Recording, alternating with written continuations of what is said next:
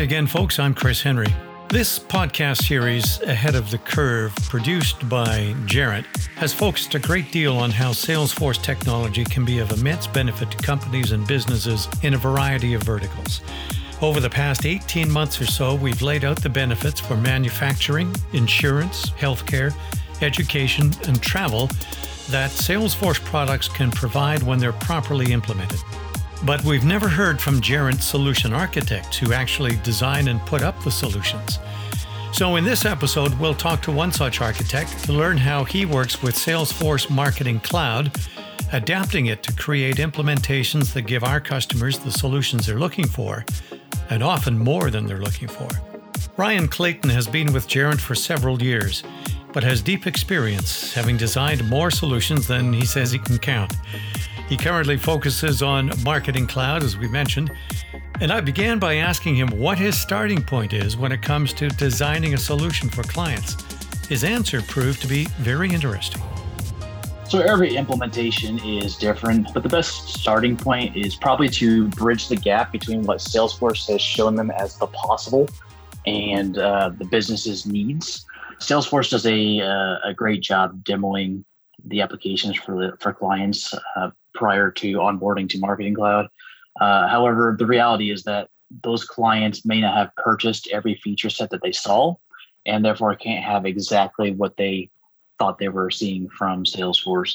Uh, so there's multiple considerations that should probably be recognized since all clients have the same business use cases, even internal resources for that matter, uh, or even as well different channels of communication. So that whether that's SMS or uh, email. Uh, so from there, it, it's it's always important to consider the future state of the client. Planning for these future items also helps a client sort of set up for a better long-term success as opposed to designing for the the immediate need. Yeah, well, like that, I think what you've enunciated is really the the raison d'être for having an implementation partner like uh, Gerent, for example, uh, working alongside the client, uh, so that you can you can bridge the gee, wouldn't it be great if with the practical realities? That's I mean that's exactly correct. So when a client comes in, they don't they don't know marketing cloud potentially, right? So what may happen is they could design what they currently have, and that may not be best practice within the marketing cloud world of things compared to their previous ESP. So that's where a uh, a partner does come in handy for sure. So, what would you say then is your greatest challenge when when trying to connect Salesforce products with existing technology that a client may possess? So, probably some of the uh, well, actually, probably the biggest challenge uh, with implementations is that all of these products in the marketing cloud world, even Salesforce in general, probably right, uh, they're all standalone, meaning that they can function on their own without any sort of necessity for another application. So, since these are all standalone products in order to implement them implement them together in an optimal fashion. Uh, clients typically have to make some sort of tough choice down that road whether they want the complete functionality of all of those different products or a streamlined connection to help maintain a complete customer view. Uh, a good example of that is with marketing cloud connect right? So that's the connector between sales service cloud and marketing cloud. Uh, the biggest struggle there is to either maintain the full functionality each side, meaning uh, utilize leads and contacts, everything that Sales Cloud CRM is meant for, and then everything on the Marketing Cloud side that an ESP is meant for, or have some sacrifices on both sides so you can have that single record ID across all those applications to have a better view of the, the subscriber or the contact.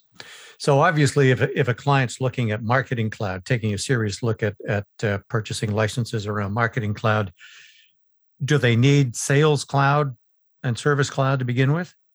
They don't. But I will say that Marketing Cloud's not meant to act as an ESP or uh, an ESP, sorry, a CRM rather. So if you have an a external CRM, that's fine.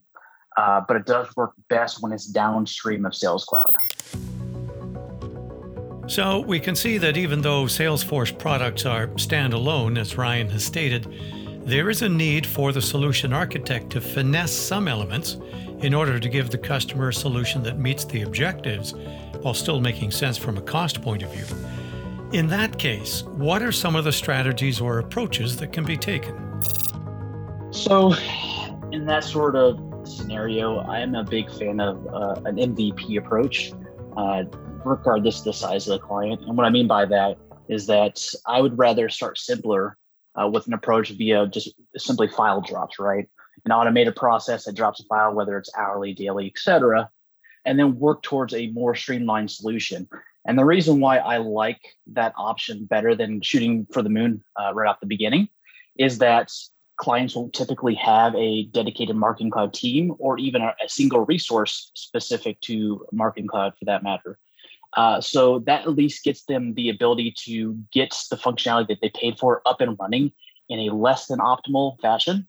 And then they can work towards that great optimized scenario where they probably will implement something probably via API to make it a real time event. Okay. So, if I'm a, a CTO listening to this uh, episode, should I be concerned uh, because because Salesforce products are so self-contained, coming right off the shelf, that you know anything I buy like Marketing Cloud might not work well with an existing technology platform? Is that something I need to worry about as a CTO? There's always a level of concern around that, right? So, obviously, in an ideal scenario, a Salesforce product will work best with a Salesforce product uh, and they design it that way. Uh, but that doesn't mean that's the only functionality connection that can occur, right? So back to the reference of Marketing Cloud Connect, that managed package is really at its base just an API tool, right? So if you have the capabilities, whether it's an in-house developer or contracting out a developing resource, you can have a similar type of functionality to where it can integrate with any system. Uh, and that's not to say that other CRMs or other tools that you're looking to connect to Marketing Cloud don't have a pre-built connector themselves. In most solutions, there's going to be a point where data migration considerations have to be made. Moving data to the cloud has no cost attached. The cost kicks in when that data is accessed from the cloud. So, what data to migrate over actually is a critical decision more times than not, what we encounter is that a client will want all their data in Marketing Cloud, regardless if that data already exists in their CRM. So I'm more of a fan of letting the CRM be the CRM and what its intended purpose is, and only bringing over data into Marketing Cloud that is crucial for segmentation or personalization. Beyond that, that data shouldn't exist in Marketing Cloud because otherwise you're just having multiple spots to track that data, which can cause a lot of confusion, uh, especially when there's an issue that arises in troubleshooting where that data has been pulled from. How does a project determine which which uh, software methodology you would use? And by that I mean, would you do you always use an agile approach, or do you revert to the uh, the granddaddy, the waterfall approach? You know, how how does the project shape that? So I'm not sure it's so much the project that determines that uh, sort of methodology as so much as the application itself. And kind of to expand on that a little bit, right? So by default, the Gerent methodology is agile, which is a spectacular way of handling projects. A good example of that Sales Cloud is, is a kind of a product that kind of works well in an agile setting. You know, it offers a great focus on customer satisfaction and a UAT sort of approach, right? But something with like Marketing Cloud, the most common scenario is what you'll see is more of a waterfall method or even a hybrid approach because it's it's you'll develop the entire plan of action, get approval for it, and then just build. Uh, Marketing Cloud doesn't have test environments or anything like that, so a lot of the times UAT examples and stuff like that are a more difficult process to to complete. So I like to have a little bit of a mixture of both go that hybrid method of using uh, basing everything on agile but also providing some of the benefits of the of the waterfall method as well. So you can get those items like your blueprint so that the client knows exactly what was created in the account, uh, those sorts of things. Well, is is there any testing involved then with Marketing Cloud? There is. You, you most definitely test, right? So some examples there is you can create a business unit to where you do all your your testing in, but there's no longer a dedicated environment for testing most commonly, I'll suggest testing the live process with test data as opposed to creating a duplicate and testing it in a business unit environment. Mm-hmm. That way you can have a true representation and that nothing gets gets lost in translation when you're trying to say, all right, did we migrate everything over? Did we miss something? Did we change something while we were trying to migrate everything? Those sorts of scenarios. Since every implementation is different, solution architects probably have their favorites over time the ones where significant challenges were overcome, for example, or where the solutions drove much more than the customer expected. I asked Ryan about his own favorites. I, I, I, don't think I could choose any one single project over another since each of them are unique and they all have distinct challenges to them. Mm-hmm. From my perspective, I would probably only consider a project successful if the client adopts Marketing Cloud sort of at a, a higher rate. Because if they do, that means we've done our job correctly. You know, while support retainers are key to client success at the end of an implementation, unless we're being retained to manage their processes for them due to like a, a lack of resources or they just want to have a long-term support contract, other scenarios where there's those support contracts just show a lack of user adoption or a need for further training, which means there's some gaps that still need to be filled. And and when that doesn't happen uh, or doesn't need to happen, then all other things being equal, the project probably goes pretty smoothly. Yes. Yeah. The role of software is to satisfy a business need in an organization. However, simply purchasing a license and downloading a program will lead to disappointment and disillusion. Software forms part of an overall solution that has to be carefully designed to not only fulfill a business need, but to integrate smoothly with existing technology at the same time.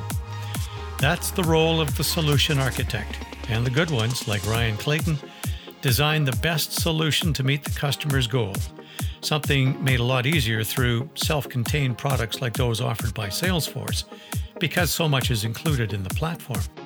If connectivity is necessary, the architect has a number of Salesforce designed options at his or her disposal that can ensure seamless integration. You've been listening to Ahead of the Curve, a podcast series produced by Gerent in cooperation with Salesforce. Thanks to Ryan Clayton, one of Gerent's solution architects, for giving us insight into how he does his job. Technical production of Ahead of the Curve comes from Dave Grine and the Acme Podcasting Company in Toronto. I'm Chris Henry. Thanks for being with us.